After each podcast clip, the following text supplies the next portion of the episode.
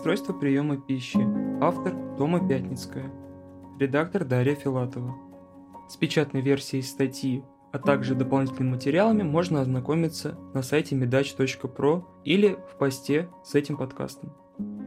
Расстройство приема пищи или РПП – это группа тяжелых психологических заболеваний, проявляющихся ненормальными пищевыми привычками и нарушением восприятия собственного тела и веса. Причем мужчины чаще обеспокоены мышечной массой, а женщины – потерей веса. Все РПП сильно влияют на здоровье и психосоциальные возможности человека. Диагностическое и статистическое руководство, а также МКБ-11 выделяют 6 главных РПП. К ним относятся три наиболее известных – нервная анорексия, нервная булимия, компульсивное переедание и, кроме того, три других заболевания, которые ранее рассматривались как детские – РПП избегающего и ограничительного типа, руминационное расстройство и пикацизм. Виды расстройства приема пищи. Нервная анорексия характеризуется неослабевающим стремлением к худобе, болезненным страхом ожирения, искаженным образом собственного тела и ограничением потребления пищи относительно принятой нормы. Это расстройство может включать очищение ЖКТ, например, самоиндуцированную рвоту, и применение повышенной физической нагрузки. При этом все перечисленные факторы приводят к очень низкому весу, до такой степени, что здоровью наносится вред, происходят изменения практически во всех органах и системах организма человека. Кроме того, при нервной анорексии пациент часто страдает когнитивными и эмоциональными нарушениями. Именно беспокойство о форме собственного тела и о весе отличает нервную анорексию от РПП избегающего и ограничительного типа. Нервная булимия проявляется рецидивирующими эпизодами переедания, последующим неадекватным компенсаторным поведением, таким как очищение желудочно-кишечного тракта, то есть провоцирование рвоты, злоупотребление слабительными и мочегонными средствами, голодание или физические нагрузки. Данное поведение связывается с негативным восприятием своей внешности, формы и веса. Нервной булимией могут страдать люди как с нормальной, так и с повышенной массой тела, если индекс массы тела ниже нормы, то ставится диагноз нервной анорексии с компенсаторным очищением после переедания. Компульсивное переедание – состояние, характеризующееся рецидивирующими эпизодами переедания, которое сопровождается меньшими компенсаторными проявлениями, чем при нервной булимии.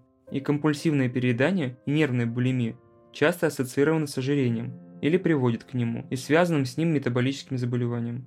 РПП избегающего и ограничительного типа включает следующие симптомы. Избегание или ограничение приемов пищи, что приводит к значительной потере веса, дефициту питательных веществ и зависимости от нутритивной поддержки и или выраженному нарушению психосоциальной деятельности. Симптомы могут возникнуть в связи с отсутствием интереса к еде или сильной избирательностью к ней, основанной на сенсорной чувствительности, а также причиной может быть страх негативных последствий от потребления пищи, таких как рвота или удушье, но, в отличие от нервной анорексии и нервной булимии, это расстройство не включает в себя переживания о форме тела или весе. Пикацизм – употребление непитательных или непищевых веществ в течение месяца или более. К триггерам этого состояния относят вкус вещества, любопытство или психологическое напряжение.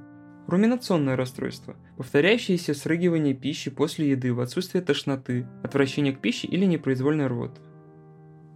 Дифференциальная диагностика – Диагноз нервной анорексии обычно довольно очевиден по состоянию пациента, особенно если близкие пациента подтверждают эту информацию. Однако бывает такое, что воспалительные заболевания кишечника, например, болезнь Крона и язвенный колит, новообразование, тиреотоксикоз и сахарный диабет ошибочно принимают за нервную анорексию.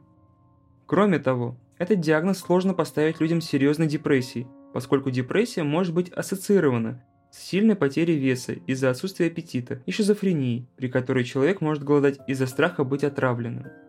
Все системы организма повреждаются в результате постоянного голода, причем со временем изменения усиливаются. Кроме того, если для нервной анорексии характерно компенсаторное поведение в виде очищения желудочно-кишечного тракта, повышается риск развития следующих состояний. Сердечно-сосудистая система, гипотензия, брадикардия, удлиненный интервал КУТ, аритмии, кардиомиопатии, со стороны покровных тканей – сухая чешуйчатая кожа, потеря волос, тонкие волосы на теле. Со стороны эндокринной системы и метаболизма наблюдается гипогликемия, гипокалиемия, гипонатриемия, гипотермия, гипотереидизм, гиперкортизолемия, аминорея, задержка полового созревания, остановка роста, остеопороз. Со стороны желудочно-кишечного тракта – удлинение времени прохождения содержимого, запоры, со стороны системы крови можно наблюдать анемию, лейкопению, тромбоцитопению. Со стороны нервной системы можно отметить периферические нейропатии, уменьшение объема головного мозга, псевдоатрофии. Со стороны половой системы – аминореи, бесплодие, рождение ребенка с пониженной массой тела. Признаки нервной булимии и компульсивного переедания могут пересекаться по симптомам с атипичной депрессией, при которой переедание и пересыпание часто возникают у пациентов в месяцы с низкой освещенностью. Около 50% пациентов, страдающих булимией или компульсивным перееданием, имеют также признаки синдрома дефицита внимания и гиперактивности, и около 15% пациентов проявляют коморбидное компульсивное поведение, включающее злоупотребление алкоголем и наркотическими веществами, компульсивный шопинг и множественные сексуальные связи. Кроме того, для таких людей могут быть характерны самоповреждения, хаотичный паттерн сна, а также присутствие признаков пограничного расстройства личности или биполярного расстройства. Вот некоторые признаки нервной булимии и компульсивного переедания при обследовании пациентов. Часто похожи на симптомы нервной анорексии, но менее выражены. Специфические симптомы связаны с компенсаторным очищением.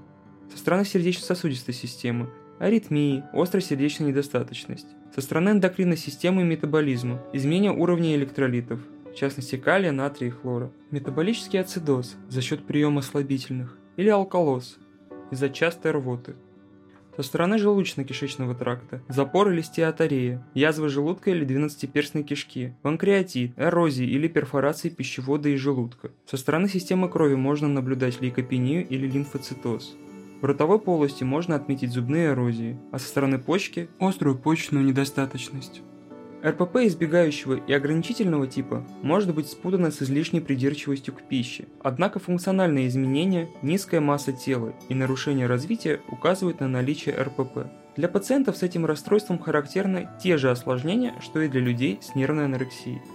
Пикацизм может наблюдаться при аутизме, шизофрении, умственной отсталости или определенных психологических расстройствах, например, при синдроме Клейни-Левина. В таких случаях дополнительный диагноз пикацизма ставится, если требуется повышенное внимание в этой проблеме со стороны врачей.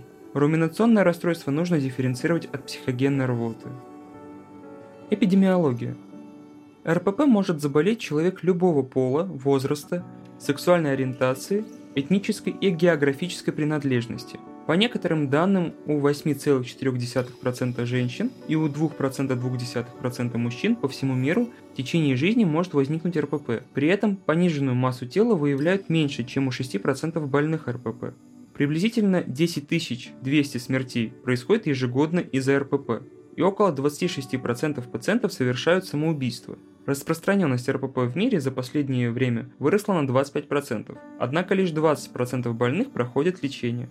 Подростки и молодые люди чаще страдают РПП, причем нервная анорексия обычно развивается раньше, чем нервная булимия или компульсивное переедание. Для нервной анорексии начало после 30 лет считается редким, а возраст старта заболевания становится меньше с течением времени. Среди пациентов старшего возраста доминирует компульсивное переедание, при этом наблюдается меньшее гендерное различие, чем у подростков, а также более высокий риск среди определенных этнических групп и людей с повышенной массой тела.